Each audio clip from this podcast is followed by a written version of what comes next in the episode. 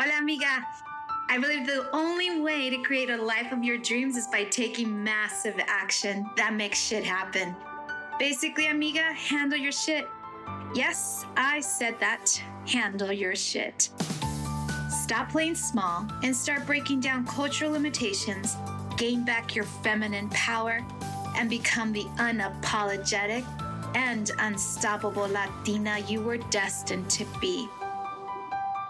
This show is meant to inspire, motivate, and awaken your soul's potential. You will learn from business professionals, successful entrepreneurs, and creatives that will teach you mental corrections, insider tips, success strategies, and of course, a dose of personal development. I am your host, Jackie Tapia lawyer, transformational life coach, and entrepreneur. I am also a wife and mom to a little badass Latina. I'm obsessed with changing the Latina's mindset and breaking down cultural barriers so that you can live your best life and step into your true power and start living a life of abundance in all ways and always. Join me for inspiring conversations with thought leaders and learn how to handle your shit. ¿Estás lista? Vámonos. Hello, hola amigas to Amiga Handle Your Shit podcast. I'm super excited today to introduce Linda Salomon Saldaña. Okay, so let me tell you a little bit about Linda. Linda is a dear friend of mine, and she's a civic leader and a nonprofit director. And we're going to talk a lot about that, and especially about her background in journalism. Now, I decided to have Linda on during this time, which you will be hearing this episode in October, because it really is ripe it's a point that as American citizens ought to know our rights. Yes, the right to vote. And just to give you a little brief history, many of you might know, and some might not know, that a century ago, the 19th Amendment of the Constitution allowed women to vote. And it is super important for us to do that, especially, especially nowadays where there's so much conflict and we really need our leaders to step up. And we, as Latinas, ought to know that there are women out there that are paving the way of the future for us all and for our kids. And I'm excited that Linda is part of that movement. Now, I also want you to know that Black women uh, waited nearly five decades to actually exercise their right to vote.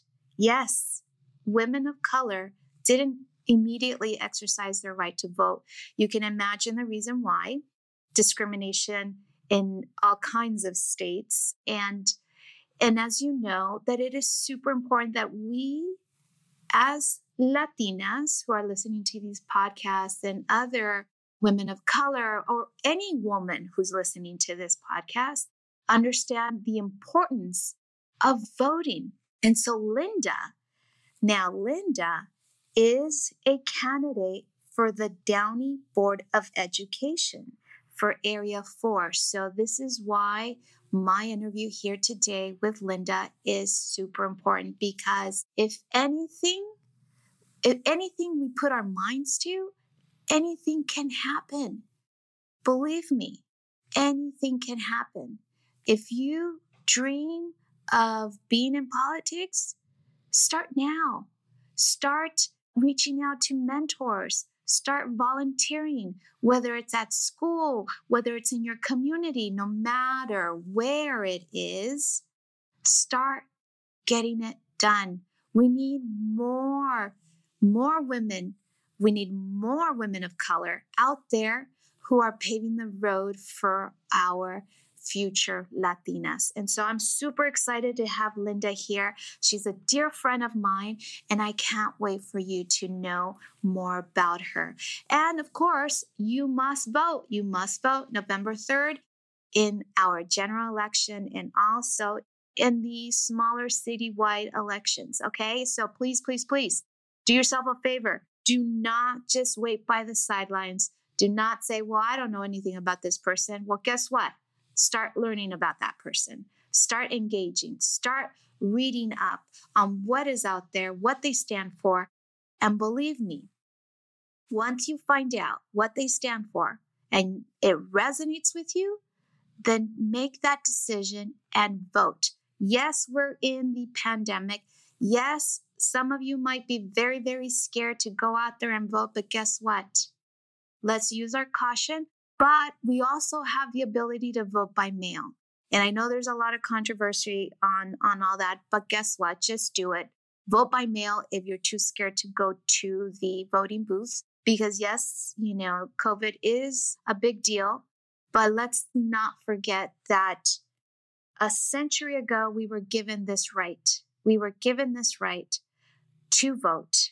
Women really suffered to get us this right. So please, please, please do yourself a favor and vote. Please go out and vote. And so now I'd love to turn my attention to my lovely, lovely dear friend, Linda. Hello, hello, hello, and welcome to Amiga Handle Your Shit. Today we have my beautiful, beautiful friend, Linda Salomon Saldana. And I've known her for a couple of years. We've been together for a while because our kids attend Colburn School of Music. And even before that, our spouses are one of a kind because they finish their sentences because they grew up in the same neighborhood and their their favorite words to say is back in the day and of course linda and i connected with that because we were like what do they mean by back in the day so let me tell you a little bit about linda Linda grew up in the city of Montebello. She graduated from Schurr High School and then attended UCLA for two years. And then she transferred over to USC for another two years and graduated there. Fight on, because she is my fight on sister, USC Trojans. She uh, graduated with a degree in journalism. And in 1995, Linda's career in broadcast journalism began with KTLA and then KCBS, where she began focusing on investigative journalism. And Linda also worked for KNBC in 98 and then Telemundo in 2001, where she won two Emmys and a Golden Mike for investigative journalism. That's a big deal, amigas, a big deal. So then, after being in journalism and doing a one year uh, turn at in LA Unified School District, she finally stopped doing all that and then started doing what she's doing today, which is some epic and amazing things. She is a civic leader and a nonprofit director. And we're going to talk all about that like I said, she ha- she's married and she's got three kids. Three kids, one that attends elementary school, middle one, and the other one attends middle school, and the last one attends high school. They're all in the Downey School District, and now she is running for the Downey School Board of Education. So I want to get knee deep in everything and everything she's done. So I want to take it away and introduce Linda Saldana. How are you doing, my friend? Love you to death. Welcome to Amiga Handle Your Shit. oh my goodness. Thank you, Jackie, for that intro. I'm like, wow, she really knows a lot about me. Um, yes, I do. do. We know a lot about each other. Yes, we do. We don't want to know, right? yeah. no, thank you. Thank you for that. Thank you for having me. I think your podcast is amazing and you know it, it needs wide distribution of sharing that's what i say because it's it's a great conversation i feel like i'm hanging out and just talking and you know you could sit with a glass of wine and listen to this thing it's fabulous i love it i think we should No, just kidding no it's early in the morning okay wine wine pairings you could do like this podcast needs this wine pairing oh. and then this podcast needs this wine pairing of course oh my god wine. I, you know what? You and I and wine. Oh my God. Only if they knew, but maybe um, we'll do that in the future. Never know. You never know. So, Linda, please, please, please tell us what you're up to. What what's going on? I know that we are not only knee deep in the pan- pandemic, but you're knee deep into politics and but it didn't start there so let's go back and let's begin how it all began okay well you know i grew up in montebello i'm the middle child i have an older brother younger sister parents who had businesses my mom always helped in the office and managed the money and did everything and was home and in and out and my dad has had his upholstery shop they mm-hmm. were immigrants. They both did middle school and high school here. My dad's from Coahuila and my mom is from Guadalajara. We grew up speaking Spanish with my grandparents and just very bilingual culture. You know, my dad basically was always in East LA, my mom in Lincoln Heights. And I think just a very Southern California, LA mm-hmm. life and growing up in the 70s and 80s you know, walking home from school, hanging out, music, friends. And because of where we are, you know, in Montebello, Monterey Park, it was like, it was either you were Asian or you were Latino. It's just the area, right? And so it was, was just, it was diverse enough. So it was really neat.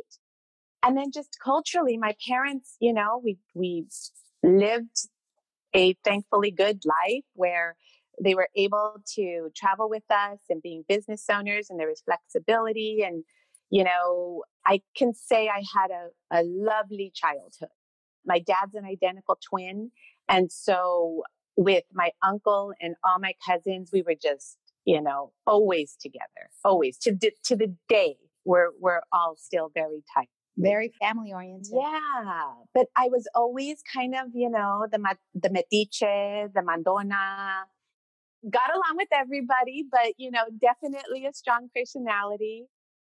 And I just come from very strong people. My my I think my dad's family being norteños and my paternal grandmother, I mean, she was just, you know, well, they both were, both my grandmothers. They had a big influence on us. They took care of us a lot. We spent a lot of time with them. My biggest thing was always remembering my grandfather my paternal grandfather, who, you know, for my family, it was very like, we came to this country to give you guys a better life. We came to this country so that you can get an education. We came to this country so that you can do more. And I remember my grandfather, every time we'd come home with the letter A on our homework or our test, he would give us a dollar. And my grandfather became a US citizen when he was probably over 65 for sure. Nice. He would come home with his test because he did night school and he would have an A on his test and he would always show us how proud he was, mm. you know. And granted, my dad and his two brothers, there was three of them, all went to Vietnam. They were all drafted. So imagine wow. you have this family who comes to this country to give their kids a better life and then they have to give them to the war. Mm. And thankfully they all came back and it was it was just a different time you know there was the east la riots whatnot so it's funny and i'm bouncing around i'm sorry but my father hasn't found his proud veteran voice mm. until now recently in the past i'd say about 12 years because before that a lot of the vietnam veterans especially they just didn't talk about it you know you came home you put your head down and you worked I can imagine all the trauma that they suffered. And it probably resonates today because if you don't work through it, it's right. Yeah. Totally.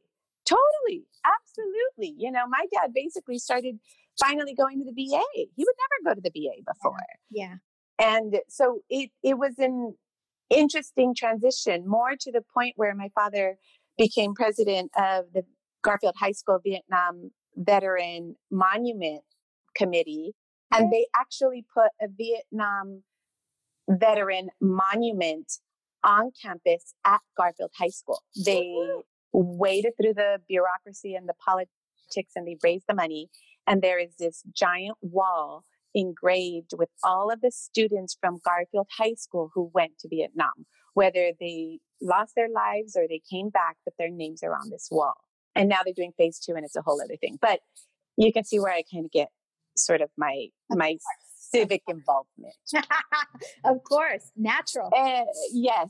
So my brother was a big influence. I, I mean, I knew we had to go to college, but I I don't remember it. My brother graduated from high school and went to UCLA, and so I kind of went, all right, I guess I'm going to UCLA. You know, it wasn't like I had that thing where my parents went to a certain school and nor did nor were they the type who ever said like, "Oh, you should go to UCLA.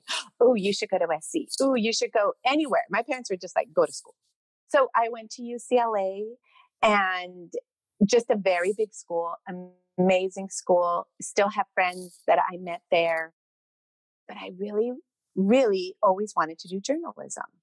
And so 2 years in I kind of said, you know, UCLA's got a communications department, but it wasn't what USC had. So, you know, again, kind of just doing my thing and saying, well, I'm going to do what I think I need to do. And I applied and I got into the USC School of Journalism. So, yeah. And, and that was an amazing opportunity. And, you know, the difference in schools and tactics and you know, what you get with the private school is the networking and the sort of mentoring of, okay, now you need to do this. They spell it out for you. So it was a lot of, now you need to go get an internship. Now you need to go to, you know, this internship and that internship. And here's how you apply. And, you know, not even, I think nine months in, I got my internship at KTLA. And then from there, I applied for a paid internship at KCBS and I was able to do so well there that they put me in, they basically offered me a job. So my last year at SC, I was working 36 hours at KCBS as an assignment assistant, assignment desk assistant. And you know, a lot of it was people in the business saying, well, it was two things. One was they just said I had, a, you know, the work ethic and the common sense, because really that's what news is. Actually, there's three. The second thing was they mm-hmm. kind of were surprised because all of a sudden it's like booming Latinos. You got to remember this is the early 90s, and all of a sudden Southern California is turning around going, where did all these Latinos come from? We used to have them, but they're not just in East LA anymore. You know, our schools are full. What, what what's going on? What happened? What's going on? I know we there was just a handful of Latinos in college at USC. It wasn't like it is now. Right, right, right. So I remember they would always be like, "Well, where do we find these people?" Or where do we a story about this? And I'd be like, "Oh, let me call my Theo. Hold on." Okay, you want an interview? You got it. He works at here, here, you know, and they were just like, Linda has all these connections. And I was like, no, I just got a big family. but it was just being able to move and adjust and figure out what we needed to do, right? It was, it was common sense and, and moving. So from there, and then the third thing I was going to say is, you know, my maiden name is Solomon. So a lot of people and in the business assumed I was Jewish. And so they would always be like, oh, she's Jewish Latina, you know, let's give her kind of a, a I mean, people held my hand and I got a lot of taking care of because of that, which I will always be grateful for. And I never denied, you know, heritage or anything. And it was a funny story at KCBS once is that it was around Easter and I was going to go see a family for an interview and they had a bunch of kids. So to sweeten them up, I bought an Easter basket and I had an Easter basket on my desk. And one of the salespeople, this, I can't remember his name, but he was, you know, this great. And, and he was Jewish and he walks by and he's like, what's a nice Jewish girl like you doing with an Easter basket on your desk? And I just kind of looked at him and I'm like, I'm not Jewish, you know, but actually my great grandfather was from Lebanon. So he went from Beirut to Mexico and they didn't know how to translate from the Arabic. So they just said, Oh, you're Salomon. so I have a, a Lebanese Mexican background. But, you know, my last name Salomon, it was just assumed I was Jewish. So it those were kind of the three things that really assumptions help. you know, sometimes they do. Sometimes yeah, yeah, right. They do, and you know, and a testament to you know another culture too. The just they didn't step down. They didn't let anybody step on them, and I did learn a lot. Oh, I remember this one young.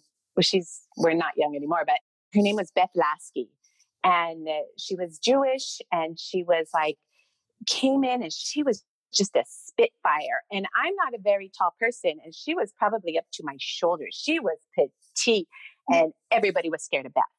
and I just, I remember just kind of being scared of her, but really admiring her mm-hmm. and, and just a fast mind. I mean, it was like, hey, Beth. And she's like, boom, boom, boom, boom, boom, boom, boom, boom, boom. Here it is. There you go. And it was it was really, really neat. I mean, I think all of the experiences you get, right, make you grow so much. That was kind of from there, I went to NBC. And again, going into investigation was just sort of, I, I guess I've just always been able to kind of dig deeper. And it was sort of what I was naturally pulled into. And that's funny because I was thinking a lot about our talk today. And a lot of times you think you know what you want. And, you know, there's a saying at God laughs when we make plans. Right. Because I was going to be a reporter. And I thought, I'm going to USC. You know, you had to declare exactly what you wanted to do. I wanted to be a reporter. I have my reporter reel somewhere, you know, safe. And I would be on camera and I would say, you know, the whole thing. And I was sending it to Texas and all over because you have to start in a small market.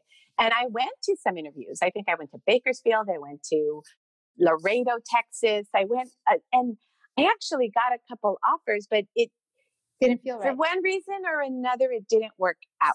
Right. And yet my career behind the scenes in LA was like shooting up and I was enjoying being behind the scenes and doing the investigation and you know giving it to the reporters and writing for them and writing pieces and going here write this. And it was a little bit when i remember feeling that thought of i'm okay with not being a reporter. This is where i'm supposed to be. I'm good at it. It felt like a load off my shoulders and i was mm. 25 at the time maybe? Yeah. 26 You were a young um, one young, young, young. It was, I was young. I mean, I remember I wouldn't tell people my age because I'd be working and they would, you know, they immediately would kind of blow me off when they realized how old I was. So that was a big deal. I remember I was very young in the newsroom. And then I don't know if it's because I started so young. At one point, I said, I want to go work at something different. And I got an opportunity to be the communications person at LA Unified for the facilities division. Again, we go into facilities and they kind of went, we don't know where all these kids came from, but we started the school year and there's, you know, 45 kids in a class and they're sitting on the floor. We need to build classrooms. So they passed a big bond. They had this money. They started creating, you know, a big modernization and building program for schools, but they didn't have the media know how. Mm. So, long story short, I jumped into that. I helped them with their messaging and telling the story. I remember they bought the old Fox 11 studio and they built that into a high school right off of the 101 freeway. And so we did a big giant press conference and the whole thing. And at the time, ex Denver governor, or I should say Colorado Governor Roy Romer was a superintendent. And so, you know, we worked well. I worked with him and it was just always so important. And I, I really have always had that feeling of wanting to give back. I always felt like, and I realized really young that if I didn't feel like I was helping, I wasn't doing anything. I, I just, I needed to always help. That's when I felt best. And, and I'll say it selfishly. When I feel like I'm helping others, it gives me something so precious, even if it's a story to inform people or directly to one person, but it gives me something. And I, and I realized that working in news and then it got a little sensational because I got into doing sweeps. So I swapped over to LA Unified. And after the initial like six months, I kind of went, oh, I don't think I can do this. It was just a lot of bureaucracy. And I oh. was used to a pace. Fast pace, yeah. And so uh, I lasted not even a year. I realized I had to get out of there. And then I had a friend call that I worked with at KCBS, Mary Helen Campa.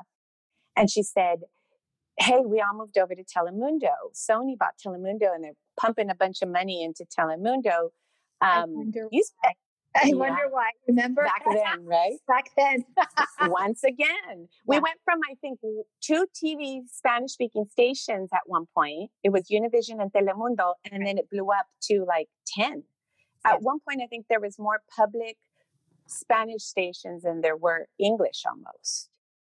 So, and it was funny because she goes, Linda, you speak Spanish, don't you? Like she didn't even realize I spoke Spanish and so I said, uh, because they kept thinking that you were Jewish. so I I basically went over and spent the next 12 years at Telemundo from special projects producer to executive producer of special investigations to then even the assignment desk manager. And it was such a gratifying experience because why? I found a a whole community, a whole section of the population that would look to the news for information. They would look to the news to see how do they navigate this new world that they were in. And it, I just found it so wonderful. And the families that I would meet and being out there and it it's funny because then I got married around the same time, and my, you know, my family are immigrants, but I'm, I'm first generation. But you know, my parents went to high school here and they spoke English, so it was very, I was much more Americanized. Yeah, yeah, and marrying into my husband's family, you know, my in-laws didn't speak Spanish, English. They were much older than my parents. And it was working at Telemundo kind of helped me navigate my in-laws. Yeah. so and it, it yeah. I mean, I would honestly call up my mother-in-law and say, like, ¿qué está pasando en South Gate? You know, like what, what, I would, to, to look for stories, you know, and I would have these conversations with her. It was so funny. And she would be like, oh well you know your your father-in-law's upset about the water bill and then he'd get on the phone and yell about the water bill and then i'd realize that the water was being charged at a much higher rate in south gate and cudahy than all the neighboring cities. Wow. Yes and so we started investigating and getting information. I mean so much stuff that nobody either knows how to complain or nobody says anything right. you know Latinos are not very common in our culture. No. And I think we as Latinos, we tend to, you know, we care about our circle, right? We care about our family, our friends, my little world of what I'm into. Y pa qué me voy a meter? Mm, yes. And and sometimes they just put their heads down and keep working and digging and and dealing with what they need to deal with. So nobody ever stopped. They they never assumed, oh, my water bill is much higher here than it is somewhere else. Yeah, because they think um, it's the same. Right. They think it's all the same. Kind of like what happened in the city of Bell. I mean, what now it's probably 10 years ago, but it's still forever in, in, implanted in the brain where the politicians, the government politicians, were stealing money from the city of Bell with the, yeah. money. So It's not until there's that one person that starts digging deep that they realize, oh, there's the fraud. Ah. And then everybody, right. oh, I knew right. something was going on, but then you didn't speak up. You didn't do anything. So, right. Hay que ponerle right. ganas, gente. Yeah, yeah, you do. And and know cuáles son tus derechos. Yeah. Just bottom line. You know, a lot of times you don't, I didn't know I could complain about that, or why should I? You know, my sister would tease me because she'd be like, Oh, who are you? You know, what are you complaining about now? Or what are you, you know, and it's like, well, no, that's not right. You know, someone's got to defend or speak up for yourself too. Yo nunca me dejé. I was just always like that. Nunca me dejé. Right. And so it was important for that. And anyway, so going from Telemundo and then having three kids, and you know, it was gratifying, but it was really wearing thin. Myself, my husband, you know, my parents would help me, but my husband, I honestly, it's hard to have that kind of a career and be a mother and be a partner and and be taking care of your home. I would leave and drop off kids at school at 8, 8.15 and then head into Burbank. And I would leave Burbank at 6.30, 6.45, 7, getting home at 7.30 if I was lucky to spend an hour with my kids, right. you know, and put them down to bed. So it was, it was tough. And then in 2013, for, I say fortuitously, they wanted to restructure the newsroom and news was changing again. This is Facebook was huge and social media was starting to really determine the news yeah. um, because they were realizing that people were going towards their social media accounts for information versus them. Right. So they restructured and they dissolved my position and they said I could reapply for another position. And that's when I just said, adios. and and so then it was unbelievable because it's 2013. I have three kids a third grader, a first grader, and a one year old. I've never been home. I've never taken care of my kids by myself seven days a week. You know, I was like, oh, I've got to make dinner. And and I remember Aaron, my oldest, being this little eight year old third grader, kept looking at me and going, Mommy, when are you going back to work? Mommy, when are you going back to work? because I guess I was, you know, he didn't like the way I was doing it, or, you know, Abuelita and Huito would let them watch TV and do whatever they want. And then here I come. It's like, oh no, that's not how this is going to happen. Oh, yeah. So it was actually, it ended up being a much more difficult transition mm-hmm. that I had expected. Oh, yeah. Being home was way tougher. First of all, all of our disposable income was gone because I used to make a lot of money. You know, my husband had the business, so I was doing all the office side, and it was tight because we were still with a young business. I had three kids to take care of in our home. And I was feeling unfulfilled. Yeah. And I couldn't understand why I was so mad cleaning the house. Yeah. Because I kept saying, I'm more than just cleaning up my house. Right, right, right. And it was a big transition, yet every time I worked, I wanted to be home. Huh. Right? Right. When I was dichotomy. Right. Yeah. Yeah. Yeah. Because I felt guilty. Mm-hmm. And I was like, okay, I, I should be home with my kids. I'm the one who gave them. I decided to have three kids for God's sake, not one. I had three. Yeah. And yet when I was home, it was like, oh God, I don't think I want to be here. just being really away. You can't give them away. I remember my husband told me that when we had the first one and he was crying and colicky and I was all postpartum and he's like, he looked at me like really serious and he's like, we can't give him back. The hospital's not going to take him, Linda. he's a keeper. he's a keeper. Yeah, whether you like it or not. Like it or not.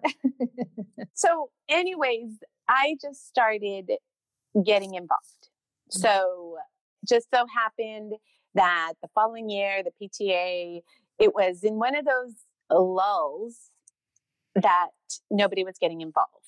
And the same person kind of had been president for a couple years. And God bless her, she's a great person, but was very harsh. And so a lot of people were like, I'm not going to help her. You know, then it becomes like personal. It's not that they're helping the school. It was like they weren't going to help her. Yeah. Um, yeah, because the bigger picture is to help the students. Right. Yeah. Right. And so then just being involved, and then I became like the room parent. And it was just one of those things where it was like, oh, adults, conversation. So that year, 2013, 2014, you know, I was like, I'm speaking more Spanish at this school in Downey Unified than I did when I was at Telemundo. And yet, all of our teachers, great teachers, but most of them are Caucasian. The principals are Caucasian. Nobody spoke Spanish. I remember being a translator.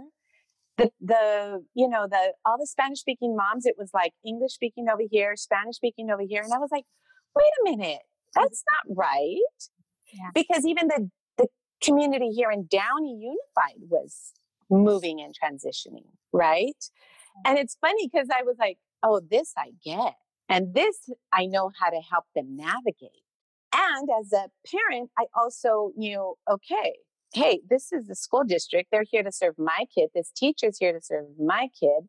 So it it was just an interesting position I was in. So started to get to know people. The following year, 2014, the 14, 15 school year, I said, I looked at my husband and I said, I think I need to be PTA president. Nobody wants to do it and I got to step up. And he goes, okay. So I did. And then that opened up a whole different world. Yeah. Then I would go to all these district meetings and district PTA meetings. And again, Jackie, I'm looking at these meetings and I'm looking at the seven school board members and I'm going, okay, nobody looks like me. Right. Nobody can speak the two languages I can speak. And they were all much older than me. Right. With no young kids. Yeah. Right. And I'm looking at all the administration staff, and I just thought, okay, I'm not. I, and Downey Unified is a great school district, and it always has been. It's strong, and there's not been a lot of turnover, so there's a lot of consistency. But there was just things that I said, hmm. well, why don't we have more art? Why don't we have more music? At this time, as you know, my kids started at the Colburn School. And so they were all playing music and strings. And I this is another thing that always got me is I remember being at Colburn and they said, "Oh, does is Aaron going to play with the school orchestra?" And I said, "Well, his elementary doesn't teach. There's no music in elementary." And they're like, "Oh no, the middle school. Just call the middle school, and I bet you he can get excused from class and go over and practice with the middle school orchestra." And I went, "Oh, I never thought of that. That's brilliant." Okay, so the next day I get on the phone and I call the middle school band teacher. Mm. And I remember saying, Hi, so my kid plays the cello, da da da da da. So, what period do you have orchestra? Because I'm thinking he's right next door. He can go. And she just starts laughing in my ear. Oh my God. ha, ha, ha, ha. She goes, We haven't had orchestra in Downey Unified since 1987 or something oh, like that. Wow. And I just went, oh, the high schools? And she goes, no. She goes, the high school has wind instruments and percussions. That's it. And you have the jazz bands. I said, so basically, my kids who are violinists and cellists, they're not going to have anywhere to play. And she's like, not in Downey. And that's when I kind of went, oh, okay, something's something's got to give. Something is amiss. Something. Yeah. So as PTA president, then I just really started getting involved and pushing certain things. So I'll give you an example. We used to have teachers who said, we don't want room parents who can't speak English. Room parents help with like the holiday parties, any kind of cutting, getting volunteers. And nobody would ever push back. So I would say, then I came in and I would look at the teachers and I'd say, well, then you don't get a room parent because you have a perfectly willing person here who can do it. And if they need to help translating, I bet you their kid can help you. And I think you should be grateful for what you get. Yes. And I stood up to the teachers and was very Linda honest. Fashion, in Linda fashion.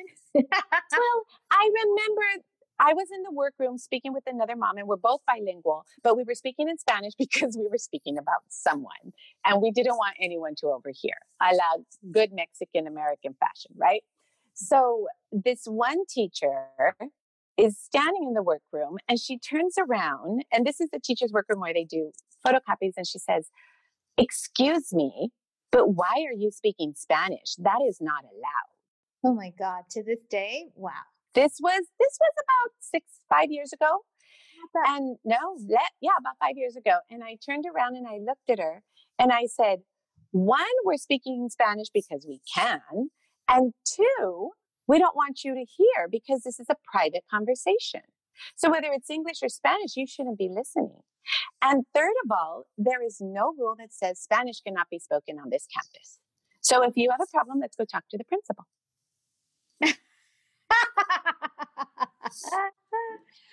oh my goodness. And and I think a lot of it is and I will say this.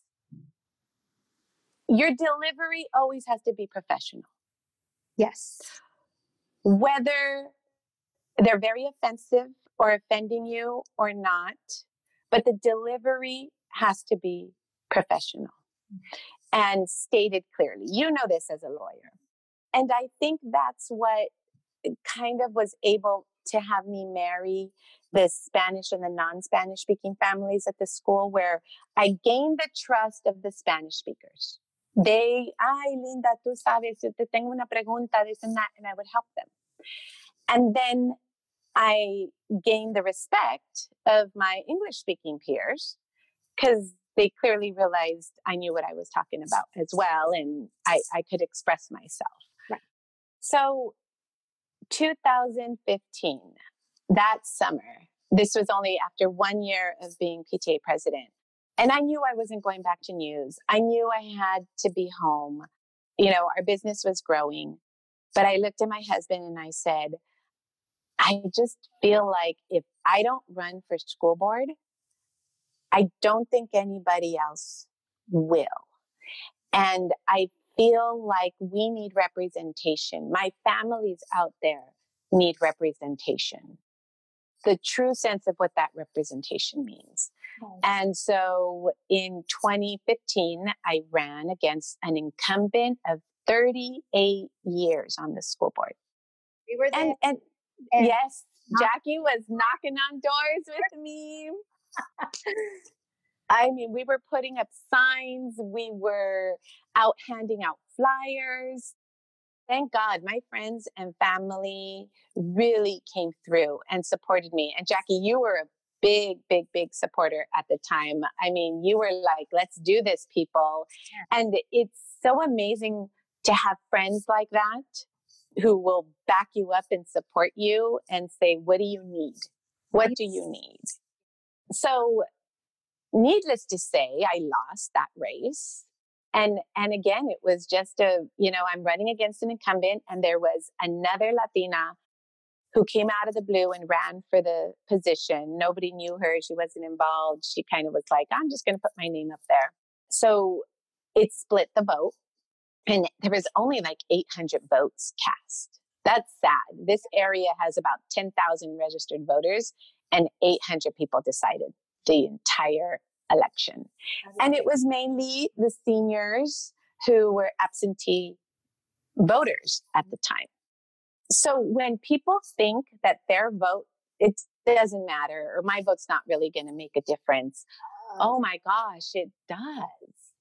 It really does. I mean, everybody's vote counts. Now, if you're going to say, if anyone's confused about the popular vote versus the electoral college, okay, that's a different conversation, but you're still lo- voting for local officials. Right. You're voting on propositions that will tax you or change your, your sales tax.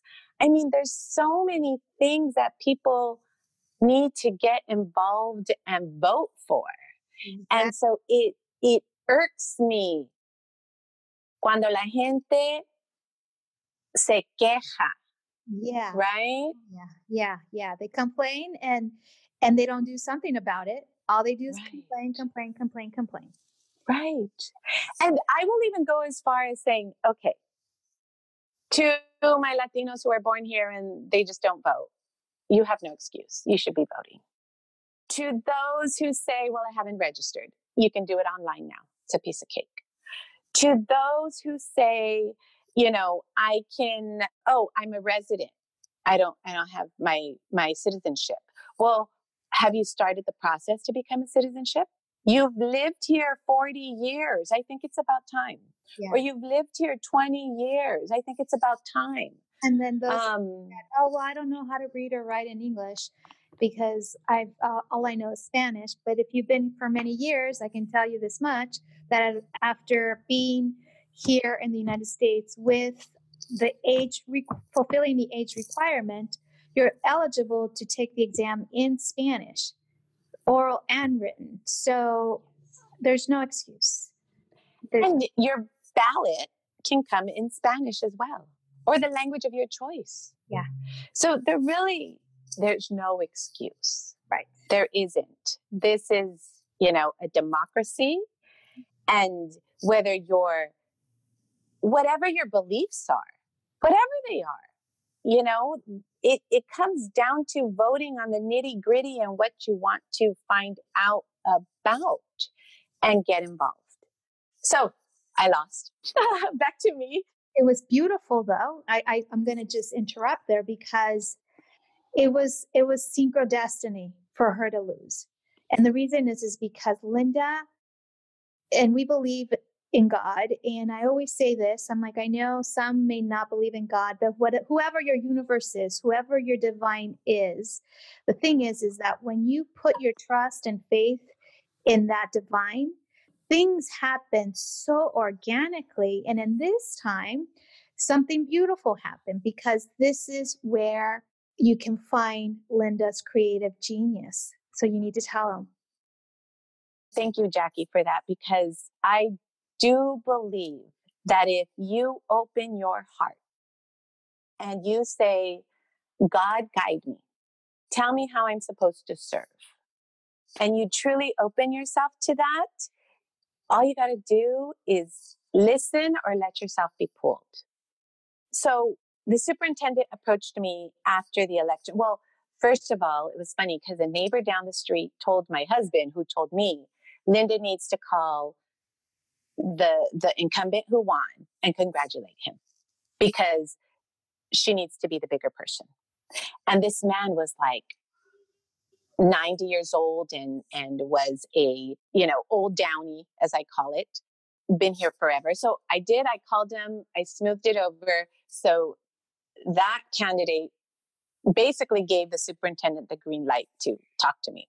So superintendent calls me and he says, Linda, during your campaign, you're the you talked about having an education foundation in Downey Unified, and you're the only person who has said this since I've become superintendent in the last three years. I want to help you. I want you to start a foundation for the school district. All I can promise you is that it's a lot of work, but I will give you all my support. And I didn't even hesitate. I said, done. Yeah. Oh my God, done. It was like, I remember we were sitting a, a, restaurant. We had gone to lunch. We didn't even eat because we were just talking, the superintendent and I. And it was like at that moment, I went, Oh, that's what I'm supposed to do. I had spent from uh, basically a month kind of, you know, you do, you get in a funk. And I was like, God, how embarrassing. I lost. And okay, well, I just continue, you know? And at that moment, it was like an aha of, oh, that's the purpose. Because we all need purpose. Yeah. I will say it and say it again. We all need a purpose. And that's when I went, that's my purpose. On on top of my other purposes, right? I got lots of purposes, kids and husband and all of that. That's the other stuff. So we created this education foundation. Now here's again Ed foundations in Downey were unheard of. We have a philanthropist, Dr. Mary Stauffer, who would give a ton of money, but it's her money, so she would tie it with what she wanted focused on. And she was a doctor, so it was always science and STEM and fabulous. But I wanted the arts. Yeah. And I wanted more college prep. Um, I wanted to help these kids focus more on all of that. Okay. So we started this foundation. I brought in people I wanted on the board. Jackie was one of them. Yes, I, I was like, okay, you, you need your ad, you need you need your people, right? Yeah. Clearly, you need your people there to back you. But the superintendent suggested a couple of people, and I introduced me to a couple of people that are now very good friends of mine. But, anyways, we basically started it with the objective of bringing in the arts, college prep, and health and fitness to the school district. And this would always be in addition to what the district does. Mm. So, long story short, it just sort of formed itself where I really realized okay, if we're going to work, we're going to work in the after school world. We're enrichment. And I understand that a lot of families maybe want their kids to play instruments, but they're not going to be as crazy as I am and drive them to. You know downtown LA two three times a week at Colburn for music lessons and pay the prices that we pay, right? Right. But why couldn't they get something here? And and then there was the other part where in Downey, you know, you have multi-million dollar homes and then you have section 8 homes and apartments and and there's there's the have and the have nots in this community just like any community. And but it's it's very very clear in downey because i think a lot of it is very separated by the north and the south. So basically we started after school enrichment and the way it kind of fashioned was okay if i have four kids sign up, those four kids pay for the teacher's salary for one month. If I have eight kids sign up, now that's just the icing and the topping, right? If I have 10 kids sign up for this class, now I just have cherries on top. So my North schools always filled up. My South schools would have one, two, or they would be asking for like assistance scholarship to pay the monthly price. So I said, well, if the North schools fill up and now there's extra, they help pay for the South schools. So suddenly I was able to give equity, right? I just sort of gave to everybody. I wasn't taking anything away from the North schools, but nothing was going into my pocket because this is a nonprofit. Right. It's basically going right back to the families. Right. So we were sure that it would be equitable, it would be affordable, and it would be accessible after school on campus, parents could just come a little later to pick up these kids. They weren't driving them anywhere and they were still safe behind the gate with us. So we started with violin, then we dropped in early music, you know, from recorder to drumming. Then we popped in guitar then it grew to dance and soccer and basketball. And now we have visual arts. We, we work with Cal State Long Beach. I mean, we did SAT prep courses. We started sending kids away in fifth grade. That was another big thing. It's like, why doesn't my community fifth graders get to go up to science camp? All these other kids. You know, that's the beauty about being at, at Colburn is that I can hear what all these affluent neighborhoods are doing and then I bring it back over here. That's right. That's right. So we started this foundation right. and and it's been very very successful. Of course, we're having a tough year because of the pandemic. We're virtual and so we've dropped a lot, but we'll be back. Yeah, we'll be back. And there's always, you know, you're just pivoting right now you know, right. finding that there are different platforms to right. Right. I mean, you you'll get back to campus to that kind of life, and on top of that, you're going to have a virtual component. Right. What? Right. Right. Yeah. And and I'm not worried. I know it'll grow. I know it'll get bigger, and will be better. So in in that, you know, the tightrope came where okay, Linda, the election's up and the incumbent is retiring. Are you going to run? And, and at first, oh, yeah. You know, my first instinct was no, I'm too busy with the foundation. I don't even want to run anymore. Like now I realize I'm getting so much done that I wanted to do for my community here. Mm. Why even go there? But I realized that my work, again, opening my heart, trying to figure out where I need to be, how I need to serve. Yes. And and thinking, okay, I I can see that I I need to do this. I need to be there. And you need uh, to. You need to, Linda, yeah. as as you started off, you were saying that your three I, am going to call them pillars. Your three pillars of what makes you Linda, what makes Linda her genius is your work ethic, your common sense, and your ability to take care of things. And that's exactly what you're doing. And now, yes. transition as a politician, if you will, because it is a political, a political um, chair, if you will. You're doing that, and I commend you for that. And everyone here that is listening to this podcast, please, please, please understand that your vote does matter. Linda's telling you it matters and matters and matters. So November 3rd, we're going to vote, especially because this, the, the 19th Amendment gave us women the opportunity to vote.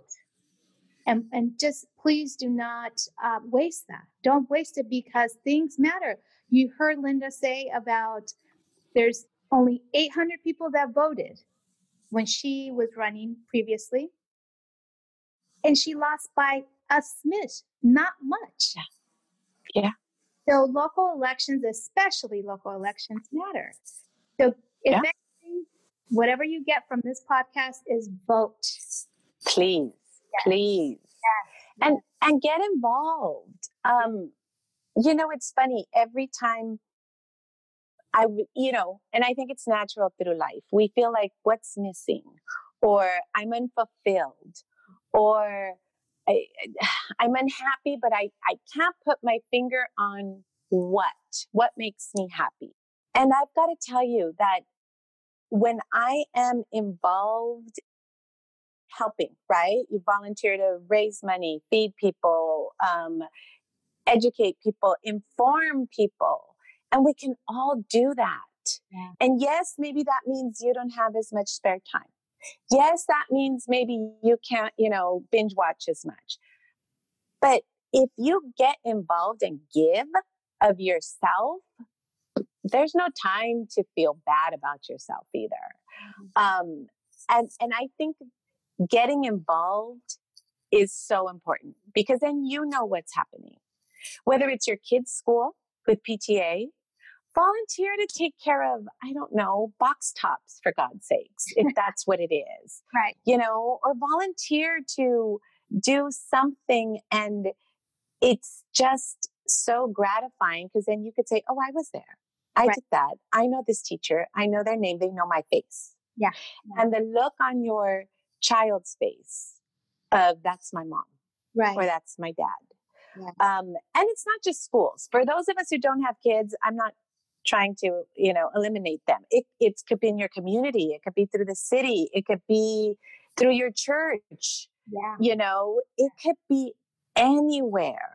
It's just, it's just getting involved. And that is so important. And I got to tell you, I've got, I grew up in the house where my parents were like, mm, esta no tiene para nada, no tiene tiempo, you know, para su casa y ahí anda trabajando. or, you know, or they would, me regañaban, Linda, you know, hey, your kids, are your kids okay? You're over there, over here, you know? Yeah. My dad would have this joke where he'd say, no, Linda ni tiene tiempo para rascarse las nalgas. Translation is she doesn't even have time to scratch her butt. yeah. And and I would say, no, I can. I can do both. It's okay. but it's it's it for me, guys. It's it's like I don't know. It's like a high. It just feels good to to give and be busy and to yeah to be of service. I mean, it the it's it's like what what is if it's if your life is not about giving and serving, what is it about? Like what yeah. what is the bigger thing? Like and and you know we all find joy in so many different things but make sure that one of the the components of your joy is service. Is service. And I think yeah. that, you know, here Linda is telling you that, that is one of her driving forces. This is what makes Linda Linda. And I'm sure there's a lot of Lindas out there. Muchas amigas, muchas amigas who feel the same way. Don't give up. She didn't give up after losing to LaPlante the first time. She didn't give up. Here she is again, running for the same seat. And guess yeah. what? She's going to get it. I know that. I know that. But she will only get that if you turn out to vote. That's the only yeah. way. Yeah. We need more leaders. Yeah. We need more more representation in local and state and federal. We need more local. Rep- we need more representation, more more Latinas. You know, and I gotta tell you, I think it's important that we have Latinas. Yes. In office. Yes. And I'll tell you why. Because in a Latina or Latino home, we are the matriarchs. Yes. And we know how, I mean, honestly, it's just in our culture. We know how we have our men and they could be macho. Mm-hmm. And yet we still kind of rule the roost in our own clever ways. Yes. right? Yes. Draw so, into our femininity. That's right. Bring that's right. Yes. And and we can multitask. Mm-hmm. And I think our hearts are so large that when we do things, we honestly do them for the right reason. And I'm not saying that there's, well, maybe I am saying that there's people who run for office who are not doing it for the right reason. I mean, we shouldn't be there just to benefit ourselves. Right, right. That's that's not why you should. If that's if you think you're going to get something out of this aside from feeling good because you're working hard, then maybe it's not for you. But if if you want to honestly help, you know, that's what we need. We need people there with the right intentions. So I I I love what you're doing with this podcast, Jackie. I love these conversations. I love hanging with you. With wine or without wine? Both. Either way. Wine makes it funny though. fun, that's for sure. Oh my goodness. Well, my my love, as we are ending our conversation, I always ask of my fellow interviewees what tips can you provide so that amigas can handle their shit? Because we know you handled your shit. So why don't you give us maybe one or two tips? How do we go about doing that? Wow. Okay. To handle your shit, ladies, you need to truly open your heart, mm. truly ask yourself, why do you want what you want? Mm-hmm. And maybe you're asking for happiness. Why do you want happiness and how do you think it's going to bring it to you? A lot of times it's having that interview with yourself, that honest interview with yourself. And sometimes it takes a while for the words to manifest. But if you have that honesty of, you know, or, or I don't want to be angry. Well, why are you angry? Why are you truly angry? And what is it that you want? Dig it, dig deep, dig deep. Yes, yes. And, and, and I know that you can coach people through things like this, Jackie, because that, there's layers sometimes to peel off and to find that out, but to, to handle yourself, to say, Hey, this is, this is me. This is what I want. This is who I am.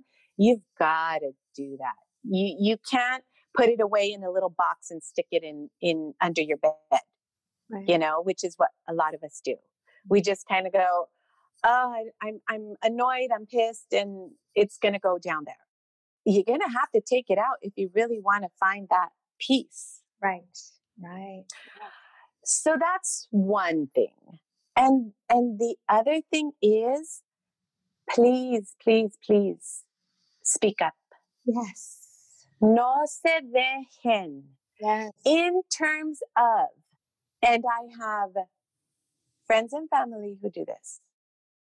will be annoyed or hurt or pissed about what someone said to them, but they don't say anything. And then they go and they tell everybody but the person who pissed them off. right. And honestly, if you're going to handle your own Shit. crap, your own shit, you know, you got to say, wait a minute.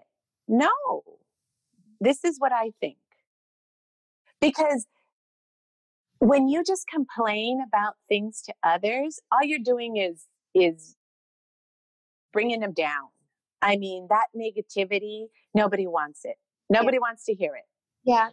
Um, so I honestly, I, you know, it's kind of like I, I was listening to you in an earlier podcast talk about the Me Too movement. And I love it. And I'm glad people are finding their voice, but I want them to find their voice at the moment. Yes. If possible, work on it. It's not going to happen. Not everyone has that conviction. Not everybody has a personality. I get it. But work on it because if somebody does something to you, it's no. Or if somebody just says something that's incorrect, correct them. Yes. It's very important. Exactly. And through it all, be loving. I don't know, loving. I mean, I, I talk out of both sides of my mouth porque soy una regañona and my kids, it's a perfect example. I'm like that tia or that, you know, cousin que soy regañona, but I give the best hugs and I love intensely, yes. you know, and, and I will say, you know, sit up straight or don't do that or, hey, you don't talk to your mom that way. And then I will kiss that child and say, you know, you're my nephew, and this is why I say this because I love you and I love your mom. Yeah. So you yeah. better respect them. Yeah. Yes. And so it's talking out of both sides. So you do it with love, but you, you, you got to stand up. Stand you got to stand up. Stand up. Stand up. Exactly. Well, I love our conversation, and I'm sure we're going to have many, many more because we always do. And next time we'll be with Love you, Thank you so much. And for Thank everyone so out there, make sure you vote. The elections are around the corner. So please, please vote. Linda is running for Area 4. The say Downey Unified Board of Trustees, Board of Trustees, Area 4. Woohoo! All right. See yes. you next time as a board member. we'll see you soon. Yes. We love you, my love. I love you too. Wow. Thanks for listening to this week's episode of Amiga Handle Your Shit podcast. If anything resonates with you today, please share it with your friends and subscribe, rate, and review the show on your favorite podcast player. Don't forget to share it on Instagram, Facebook, and other social media platforms. If you have any questions, comments, or feedback for us, you can reach me directly at www.amigahandleyourshit.com. Thank you so much for listening. Gracias y hasta la próxima.